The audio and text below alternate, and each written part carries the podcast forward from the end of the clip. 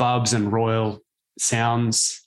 What are we? A consulting firm? A lead? What are we? What are we? Law firm? I think we're a modern age boy band. Hey, there we go. Used to play a little guitar.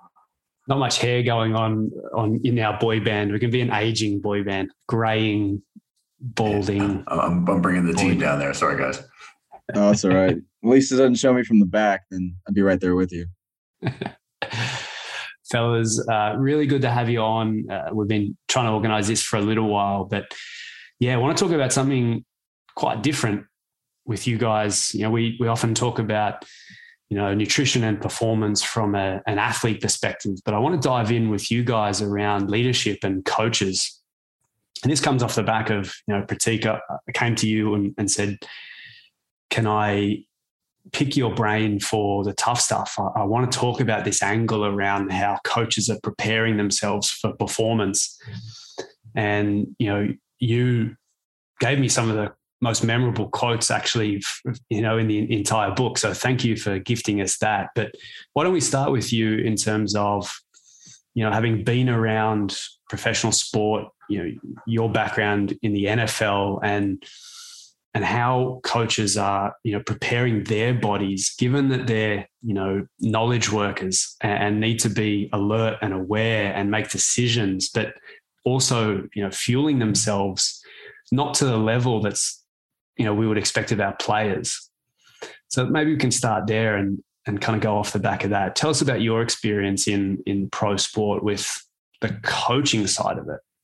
Yeah, in you know just just the same fashion uh, working in the collegiate athletics, these coaches are putting in significant number of hours every single day. So there's an extensive amount of preparation and time that's spent talking and planning. So it doesn't really allow them to craft a very healthy lifestyle. So they're eating what they can at certain times, you know, depending on the stress level of the individual coach. Sometimes they'll have specific vices. They might turn to alcohol or other things to help them cope and get through days. So what it is that they're eating isn't exceptionally ideal to help facilitate their ability to continue to make important decisions think a little bit creatively you know dive deeper into really problem solving some of the things that a head coach really needs to do.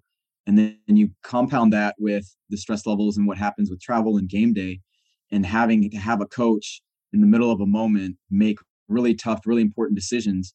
And then you expect them to be sound decisions and maybe there's something that might be holding them back from a health standpoint. Maybe it's just poor nutrition, blood, poor blood glucose control, excessive adiposity, things that all start to snowball and compound themselves to really affecting the brain and cognitive function, just overall health and their general well-being and how they feel. So having the opportunity to see that firsthand is, is definitely tough because you want to help them and make them aware of, hey, you're going through some tough times you have some really bad habits there are things that you might do to improve some of your lifestyle factors and decisions and things of that nature but addressing it is, is another issue because sometimes coaches just don't care. They don't see that you know they, they know that health and performance is important. They preach it all to their, their players nutrition sleep exercise everything. We've crafted these performance departments to address all of these different issues. And of course the players obviously we want to make sure that they come first but the coaches shouldn't neglect themselves either. But sometimes that just gets lost in translation. Yeah, and it can be everything down to, you know, game time, where you have leagues that have fluctuating game times, sometimes, you know, midday, sometimes middle of the afternoon, sometimes 7 p.m. start, whatever it may be. You know, it's ironic that we're having this conversation. I just had a session with one of my coaches and we were talking about that where he likes big breakfast in the morning, go into it at about 1 p.m. so that you know he can eat again by 3 p.m 4 p.m and he knows that he's that he's good. But late start 8 p.m start and he forgot to eat before the game. And so he goes breakfast all the way through to 8 p.m start and ends up you know stress kind of gets the better of him because he hasn't really prepared himself. But Marc to you i'd love to hear your experience with just this general topic but specifically around you know, a lot of your work in basketball, for instance, is around tournaments, national team tournaments, which are those hyper condensed. Anything can happen on any given day. You might not even know when you're playing, depending on when you knock teams out or other teams get knocked out. And so you must see this on a, a really heightened scale as well. Yeah, I mean, it makes me think of two things really. I mean, I think of clinical practice of just dealing with, you know, a lot of men's health stuff. And so, you know, guys in their 40s, 50s, 60s who are, you know, busy executives or in these positions and you know, you go through what they're doing from a nutrition standpoint or a sleep standpoint. This is probably sometimes dovetails with what we see with athletes is that they're so busy doing all these other things that the nutrition piece isn't the priority, right? The, the, the sleep piece just gets sort of left behind and, and you're left with some, you know, like a, a diet diary that looks pretty ridiculous in terms of some of the, the things that they're consuming or when they're consuming it. And I remember I had one week in practice years ago where, you know, one of the guys was a rocket scientist, right? Developing a clean burning rocket fuel. And so it's not because he's not smart enough that he's not making these decisions, right? It's the fact that he's got his eyes focused on this thing that he's trying to achieve. And some of these other things just sort of fade to the background. And, you know, the, the gaps, if you will, in what he was doing were somewhat obvious. But I guess when you're that deep into into what it is you're trying to achieve, it gets tougher. So I think that's one of the areas where, you know, we can see this the coaches, especially if uh, you know, as you know, Cody, like all the demands of being a coach, plus like all the family demands and everything else that, yeah, they often have really bad, just ingrained kind of habits. And for a lot of our clients, or even athletes who aren't playing professionally, you think, geez, you walk up to the canteen, all the food's just there for you, right? Like the food's already made, the buffet's just there. You just have to how it doesn't really get much easier. But if you don't have those those habits kind of built in, then all of a sudden it's easy to hit the desserts or to over caffeinate. You know, to Pratik's point, we're not sleeping enough. All of a sudden in the morning, now we're consuming a really high uh, sugar breakfast. And so right from the jump, right, we're going to get these blood sugar highs and lows. That's going to impact mood. It's going to impact how the person thinks. And so I think all that then gets amplified when you get into a position. And I'm, you know, even in conversations that Pratik and I have had, like as you get later in a season in something like the NFL or the NBA, or for us on a on these condensed schedules when you're in a World Cup or Olympic qualifiers, where you know after seven, eight, nine, ten days in a closed, you know, in, in close quarters and with funny schedules, then all of a sudden it can ramp itself up, and it's you know it's subtle, but it's those moments that matter, right? I mean, if you're running off little sleep and you're not feeling properly, then all of a sudden, you know, decision making can come into question for sure. Yeah, definitely, and you know, it's been really interesting to me off the back of writing the tough stuff where there was two well there's three chapters that really hit home one was tactics don't really matter because coaches look at that and say that's ridiculous. Of course they do. And then everyone thinks you're an idiot which again two just straight clickbaity chapter titles. But the one that really hit home for the the widest array of people was you're hired for your brain.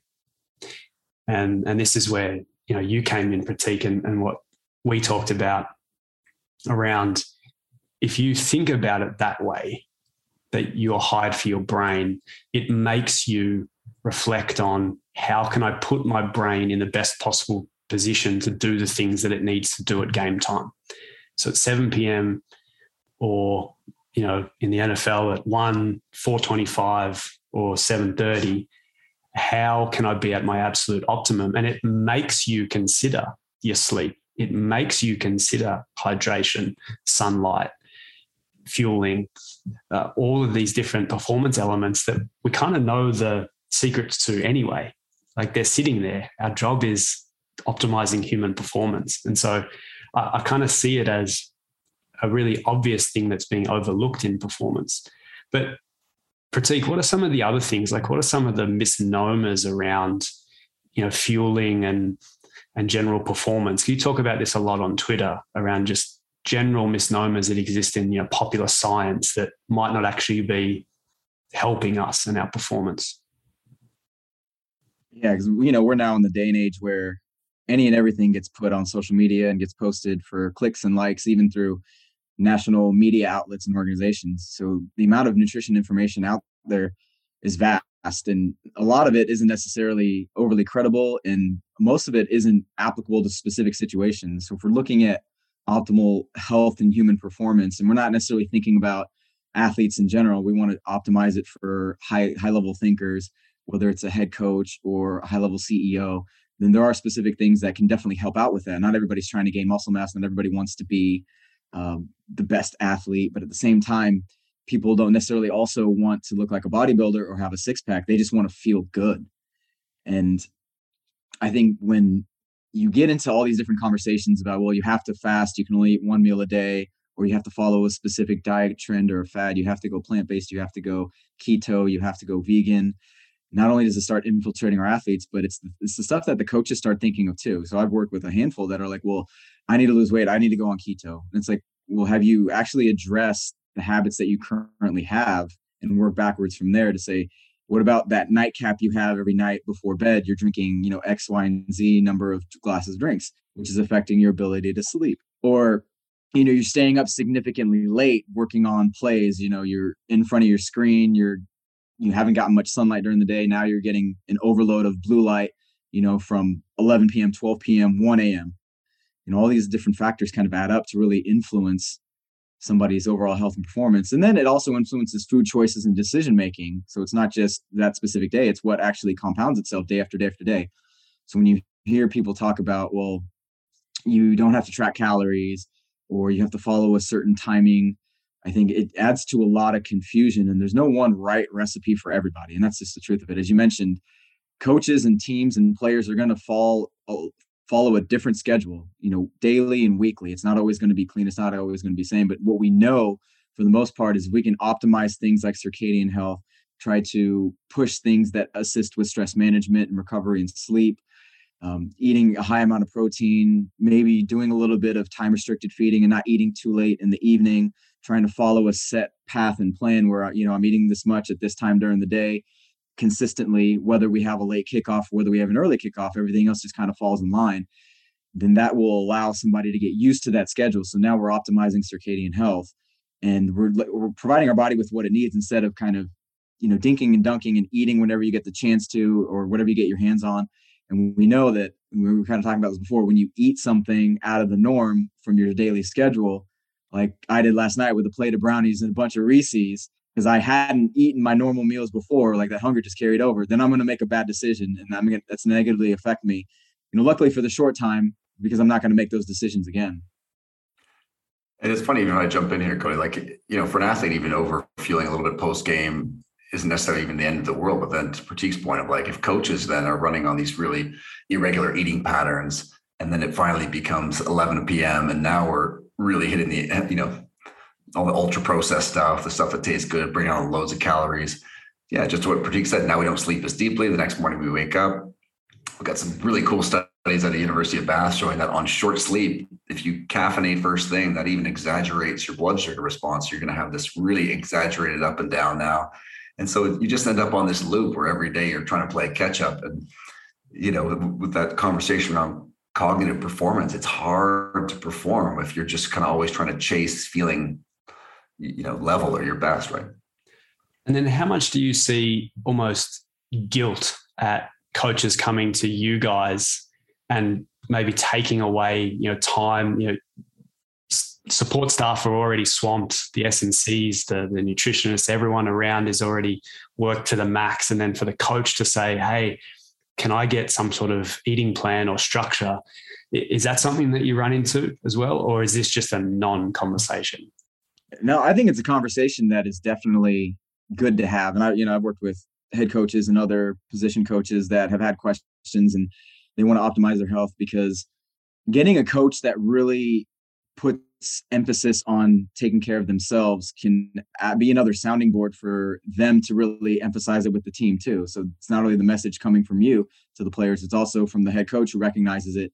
And if they adopt certain healthy behaviors and really stay compliant with it and get the benefit of it, then they're going to be really into it and, and take ideas to say, okay, uh, I want to bring you in conversations with what we're doing with the team. Does this make sense? Are we optimizing everything that we potentially could and should for the players to an extent? I mean, there are certain things that look, life happens, you can't control everything, but as long as you, are proactive in your approach, then that can be a very powerful thing. And, and the same effect, if they do come to you and they do see a benefit and it changes their life and that's just another cherry on the top you know obviously we want to make sure that our athletes are number one priority. But at the same time, it's not always going to be about the athletes. You know, we're not going to be with them 24 hours of the day. Once they leave, it's all the support staff, all the coaches that are still in the building working together, going through the same types of things.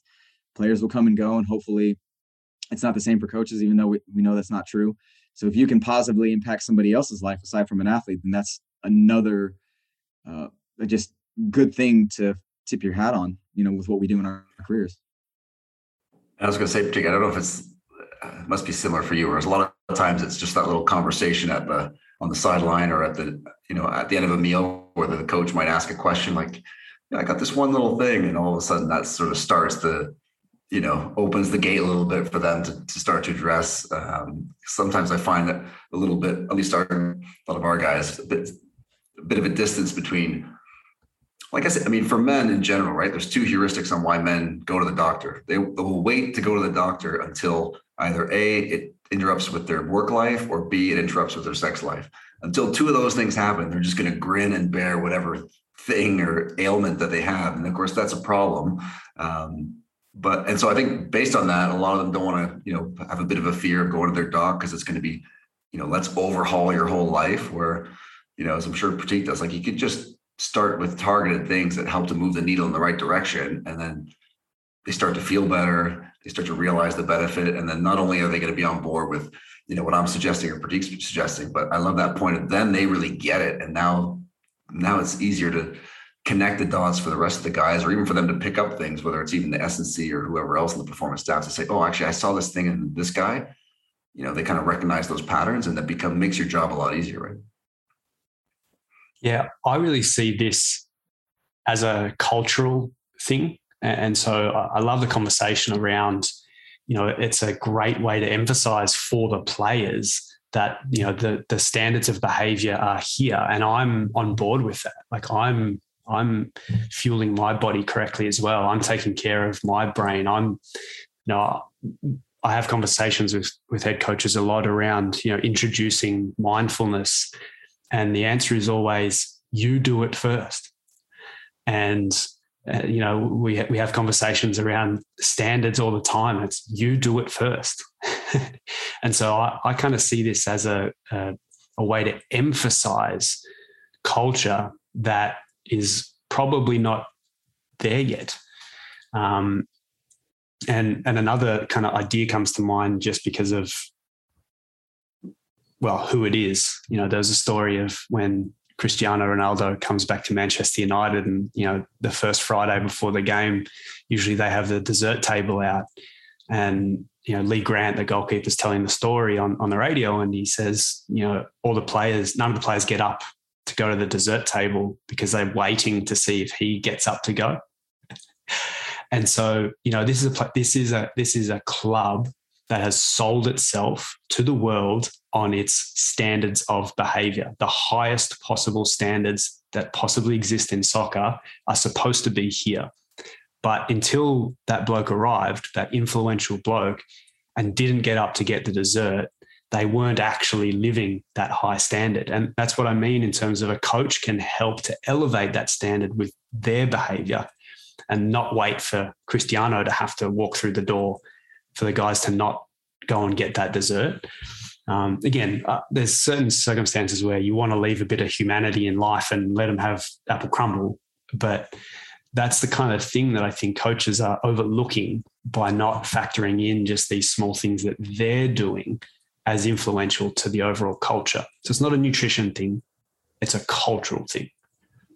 Yeah, I mean, it's how humans behave too, right? It's that sort of leader follower dynamic. And, uh, you know, I was fascinated by an interview I did with Andrew King years ago, behavioral ecologist, and just talking about, you know, he's got a great TED talk called Simple, Selfish, and Hungover, where he just talks about behavior and how we're not actually dissimilar to all these other various animals who operate on these very sort of simple heuristics or rules. And then one of them is what you're pointing out of just like if somebody within the group is who's a leader is doing something, then all of a sudden everybody else is like, okay. And that can go in both ways, right? It can be the that positive behavior or, you know, as we see a lot in the sport, and I'm sure Pratik's got a lot of good stories there too, of like if it's going in the wrong direction, it could really pull uh pull the team apart, right? Yeah, and, and unfortunately, you know, the seasons I worked in the NFL, we didn't meet expectations, so things were definitely going in the wrong direction. uh, and you're kind of just along for the ride. So when that happens, you get a chance to see everybody's behavior. So it's not just the support staff. It's like, okay, what are the other coaches doing? How are they taking care of things? How are they handling themselves? Is it, you know, spending a little bit of time in, in the facility and then heading home to kind of decompress and trying to get away from all the stress? But the players definitely do pick up on a lot of things. It's not just what we do, because even though we see them the most every single day because of all the interactions, everything that's programmed on the schedule, they'll pick up on you know what are the head coaches doing what are the position coaches doing and they'll have their own thoughts and their own ideas and formulations about what they perceive from them so you know as cody's you were saying and marky you were saying it doesn't necessarily matter who you are if you're a leader at the top then everybody's going to follow you regardless of what you say it's more along the lines of also what you do as well because sometimes your actions speak a lot louder than words do and even sometimes the media can pick up on that too you see how sometimes perceptive. You know, in New York is the biggest media market outlet for sports in general. I didn't necessarily realize it or know it until I got there. You know, after every practice, you have 20 or 30 local media people that are just there for a practice. This is kind of unheard of. And they're picking up on everything. They want to know any and everything. And fans get involved too. And so fans start picking up on these things as well.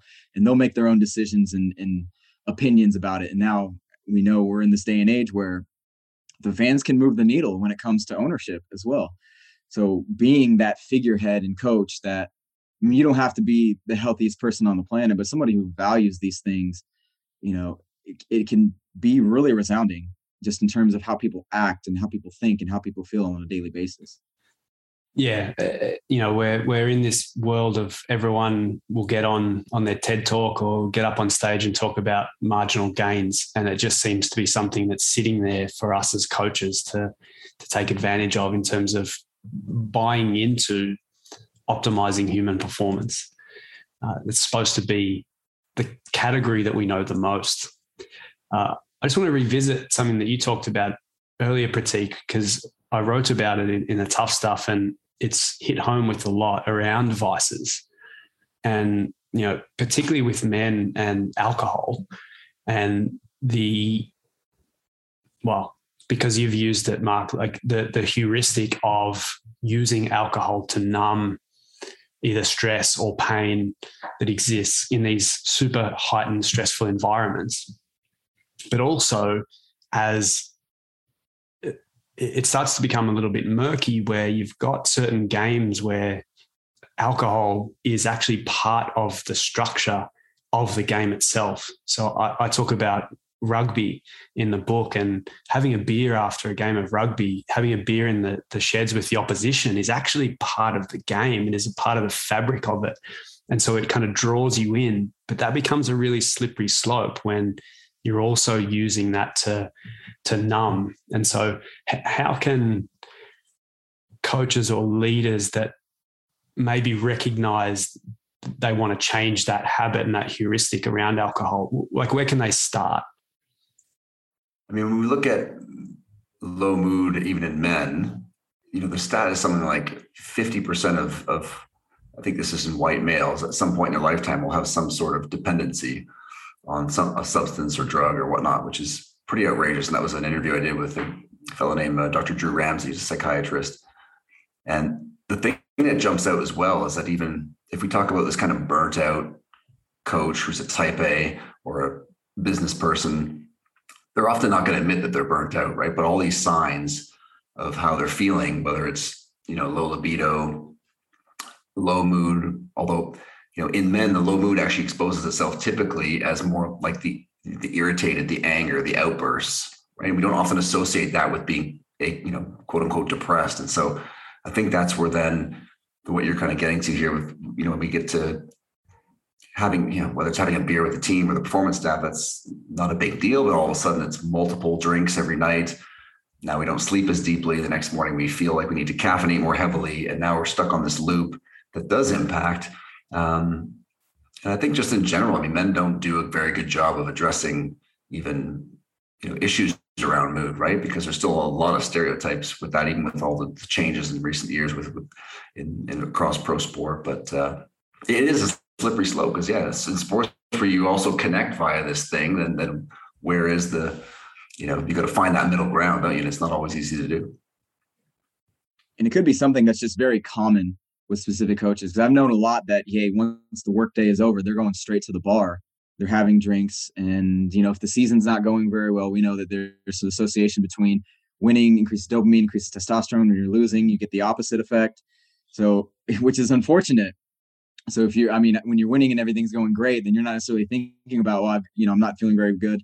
I'm in, a, I'm not looking forward to going into work tomorrow. That's that's not the case. But um, what happens with a lot of coaches and a lot of people is that's that's how they cope. You know, it's a part of their daily routine. Whether it's a drink or multiple drinks, or going out to the bar, or at home watching film or watching former previous games, drinking. So it's kind of just figuring out is this is something that's an ingrained habit or is it actually something that's being turned to as a codependency issue because it is a larger vice and and again it's a difficult process and it's complex and it's it can be multifactorial and would need to involve a lot, lot of specialists to kind of address it but at least raising awareness is the first step i believe just saying like hey is this you you know if you're not if things aren't going well, if the team isn't winning, you're overly stressed, like what is it that you're actually doing to cope? Or do you have some stress management pieces in place? Are you drinking? Are you eating? So it's not just alcohol. Some people can turn to food just as easily, and that can be the coping mechanism as well.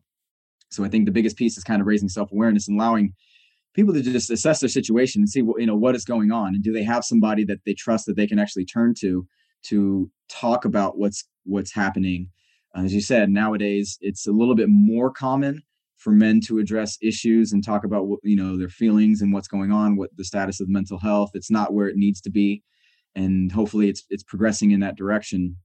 But again, it's it's not an e- easy fix at all because alcohol is so prevalent in sport. I mean, those two go together very much hand in hand, especially in the states. Yeah, it's great that you raised that as well around food, like the the actual coping mechanism doesn't necessarily need to be alcohol. It can be a whole range of different things. And food is is one that I commonly run into that coaches know about. You know, and again, it, it's funny because it, it is linked to losing. Ironically, like it, it it's almost a, a punishment. Like I'm going to punish myself because of this result, and so I'm going to go and have a large pizza to myself and lay on the couch. And so, yeah, again, I, I think there's there's avenues out now. There's roles like what I'm doing, coaches or, or sports psychologists that can just help provide a little bit of structure. And again, I, I, think just the raising awareness is a huge piece as well in terms of we can all look after each other. There are people within our organizations that exist now that can send a text or just keep people in check when they know that, you know, someone's struggling with those behaviors as well. I think that I mean the pandemic also has taught us how it's a slippery slope, right? Like it's easy to go from I only drink wine on the weekends to now all of a sudden everyone's watching Netflix and drinking a half a bottle or a bottle of wine every night because everyone's stuck at home. Um, and so I think some of those even just like little ways of controlling your environment, and it sometimes sounds funny, but it's like maybe it's a single serve bottle of wine, so you don't crack open the whole big 750 mils that you're going to finish, or you know, a, a can of beer at home, or uh, you know, alcohol-free beer. Some of these ways that you can actually set up your environment that you can only that that limits it, right? Rather than having that. And I think this is the trouble when you're staying in a hotel or somewhere where there's access to everything is that there is you can just keep going, right? There's it's, it's tougher to control that environment, or you got to just be a bit more pre-planned with how you do it. Yeah, I think it's an interesting port into you know hopefully each of these organizations and teams has somebody there that is very much trained to be able to be that person that can talk to, whether it's a psychologist, somebody qualified. I had a, a great conversation with actually a former player when I went and visited in Houston. And, you know, we were just revisiting the, the last season that we were together. And he's like, look, let me tell you, I was going through a lot stress wise at home and I was drinking every night. And, you know, I didn't tell anybody about it. I was my way of coping and dealing with things that were going on in his life, things that were going on with, you know, his status, as being a player on the roster, the team not doing very well, having some unknowns about his future with the team and potentially any other organization. And, you know, I wish that I would have maybe known that, not to say that I was going to fix this problem, just be like, hey, I'm here if you want to talk. You know, I'm not going to try to change everything that's going on in your world, but if you want somebody to talk to, because a lot of times somebody just needs somebody to vent to, somebody to, t- it's just, yeah, just an ear, um, a non judgmental ear you know, I think that can be very powerful as well. Again, having this conversation is great because I think all in all, what I'd love to see is people getting into our industry with their eyes wide open.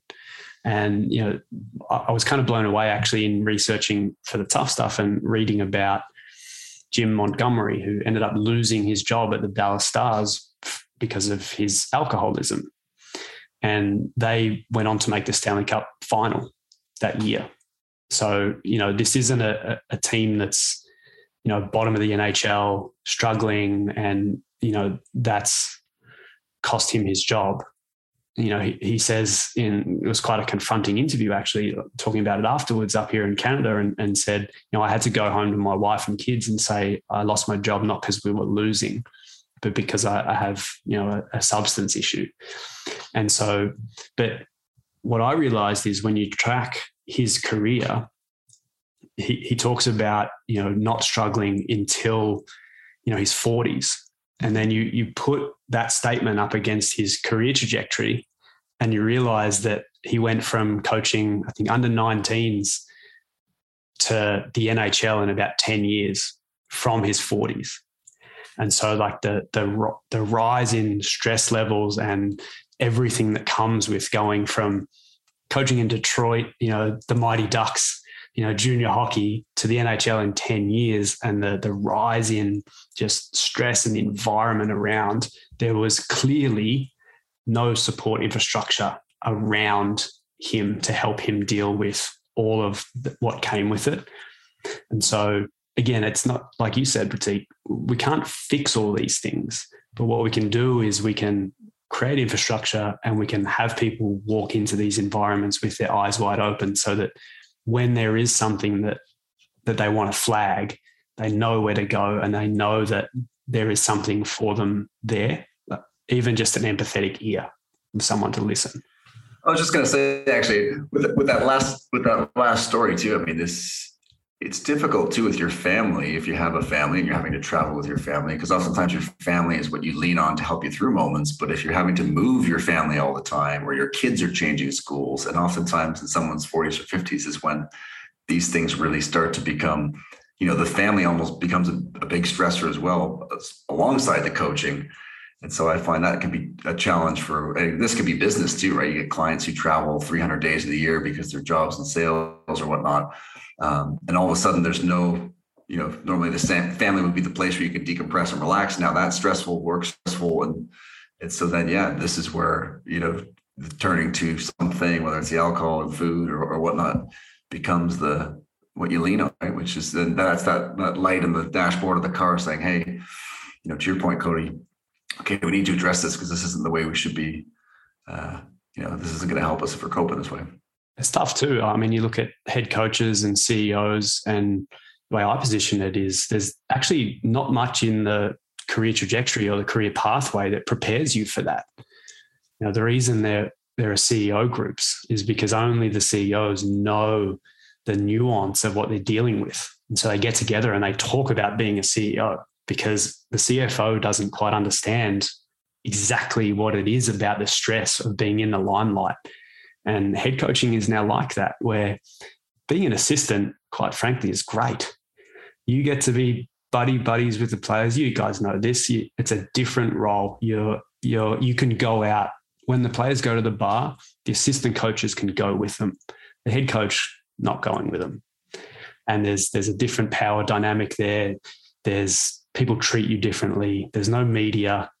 Um, you know, I, am blown away in Major League Baseball by just the amount of media. For instance, those guys, head coaches, are in, you know, twice a day for 162 days in front of the media.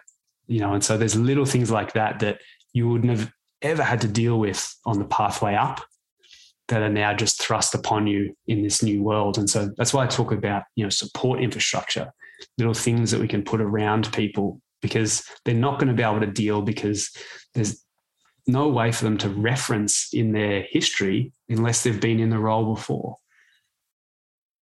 All right, Pratik, you love your tips. Give us some tips here. Performance, nutrition, strength, masculinity, any anything in that realm? How are we helping coaches? Where can they start? Where are some tips coming from you? Yeah, I think it's just addressing the factors that are very much controllable and assessing where each player, which each coach is and where it is that they can be. So if, if it's nutrition, all right, are we getting adequate nutrition?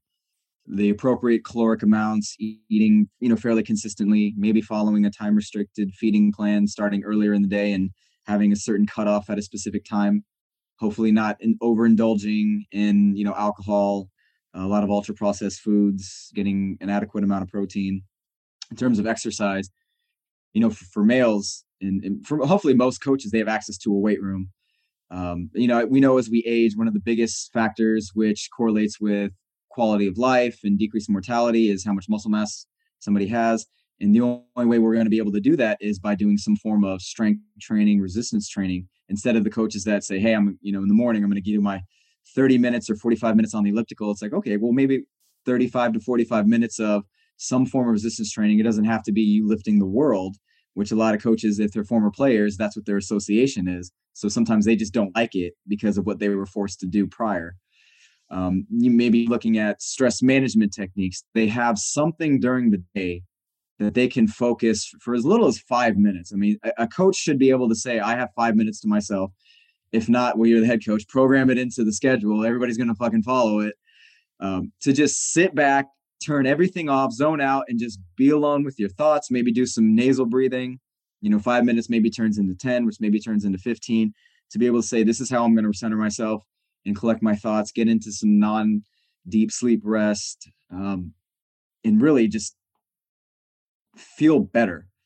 Maybe even looking at you know their environment all around them. You know what kind of support structures do they have at home at work and know that do they have somebody that they can turn to once things might be going a little bit off track or things not going the way they want to? Somebody that can kind of bring them back and wrangle them in and get them back to neutral to say okay hey i know your mind's going in a bunch of different directions. Let's just kind of focus on what it is that we're doing right now. You know what's good what's going on and how can we put a plan together and then you know kind of thinking about sleep. And we know that sleep sometimes is a premium depending on time of year what's going on is there travel are you in preseason are you in season? But actually just coming up with certain things that coaches can do during the day maybe getting some early sunlight exposure if possible you know opening up windows in the facility if you can't be out on the training ground or the practice field. Making sure that once you know the sun goes down they have some means to slowly block some blue light if they have to be up working on film or creating plays or contacting players or other coaches and then having a hard line to say okay at this time i know that if i'm going to be waking up you know, 4 a.m. or 5 a.m. Let me work backwards and say my sweet spot is six hours, seven hours. You know, hopefully it's not four or five. Sometimes, you know, most coaches probably can't get eight. We know that, but let's at least maximize what they can do in the situation to say, this is my cutoff time to say, this is when I want to get ready to go to sleep. Everything else I can leave to the morning or hopefully delegate to somebody else. So I think getting a chance to look at health in a, a wide range instead of, oh, it's just nutrition, it's just exercise, because there's a lot of things that people can do that can add a lot of value. And there are also things that coaches are doing that might be holding them back, and they might not be aware of it too. You must see this too, like the quick fixes. Like even if you're an intelligent person, even if you're a doctor, like you you immediately go to. I'm sure you see this Pratik where somebody's got feel like they have low testosterone, and immediately the question is, "Hey, Pratik, should I be taking a gel or a cream?" Right? And it's like, wait a minute, you're sleeping five hours a night. You know, why don't we get you up to why don't we get up to six and a half or seven, and we're gonna get a nice bump there. Um, so I think that's part of it too, is just being able to figure out how do we how do we take some of these easy wins where coaches are just making, you know, I mean, life is busy, but we see, you know, in the NBA, whether it's Tyronn Lue, Doc Rivers, Steve Clifford, these guys who are sleeping less than six hours, who are running again these busy days, and yet that idea of, and again, in any industry, we can stay up all night now on the internet and then with the blue light and the stimulation be be somewhat productive, but so we actually have to set that cutoff time to say, hey, it's 10 o'clock or it's 11 o'clock or whatever time it is midnight. Because if you don't, if you don't start setting those boundaries, it's really easy for it to just start bleeding into all other areas of the day. And it typically is in the evening. And then, you know, we're, we're struggling to keep up in the day. So I, I've always been amazed at how even very, you know, a lot of the people I coach, medical doctors, and their the questions or the solutions that they have for things, you're like, wait a minute, if a patient came in, you wouldn't tell them to do that. But now because it's you, you can't see the forest through the trees, and you're just, you're just making these decisions that actually don't really make much sense. You're just reaching for these quick fixes. And so I think that's you sort of touched on it before, trying to shine a light on some of these issues so the person can actually just stop and zoom out to 30,000 feet and see the situation that they're in. And, and some of these things almost become a bit obvious. Like, you, know, you think you can be productive on five hours of sleep a night? I mean, you know, does this to your mindset, this to your, you know, recovery and glucose control and inflammation, all these types of things. So that, that can kind of help to be able to just shine that light. I won't have there's not enough time. Absolute garbage. There is so much performative performance, let's call it, going on that that doesn't need to be in the day. So that that's not a uh, that is not an excuse for me. That is absolute garbage. If if that's your excuse, I'm going to say check yourself there is so much stuff packed into a lot of these days at the professional level that doesn't need to be in there.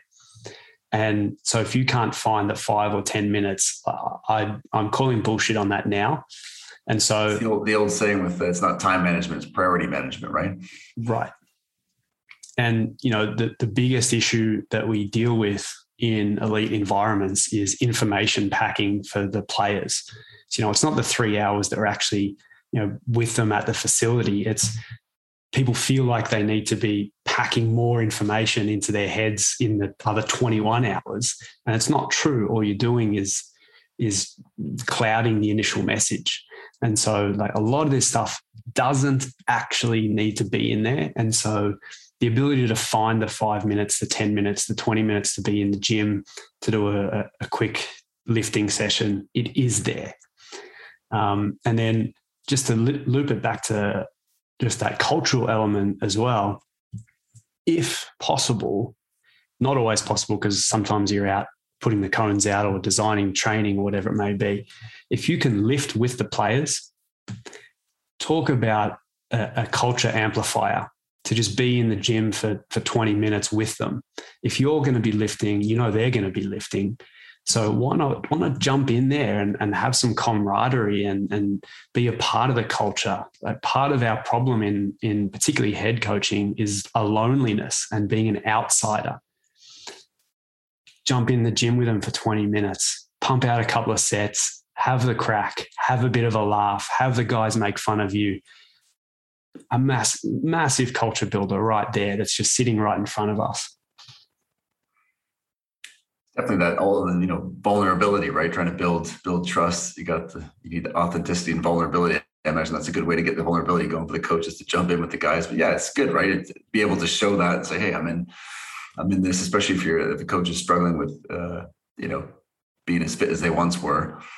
100% oh, they got to watch those one rms though i imagine right? Uh, Pratik. I mean, I, I doubt they're going to want to jump in the pool with with the team, and probably other than jacking up threes or um, you know, I think the skills are probably a bit dusty as well. So weights might be the best one. Pratik, for people that want to follow along with you and what you're doing, where can they find you? Yeah, they can find me on Twitter and Instagram. My handle is at Pratik X Patel. Both of them are the same.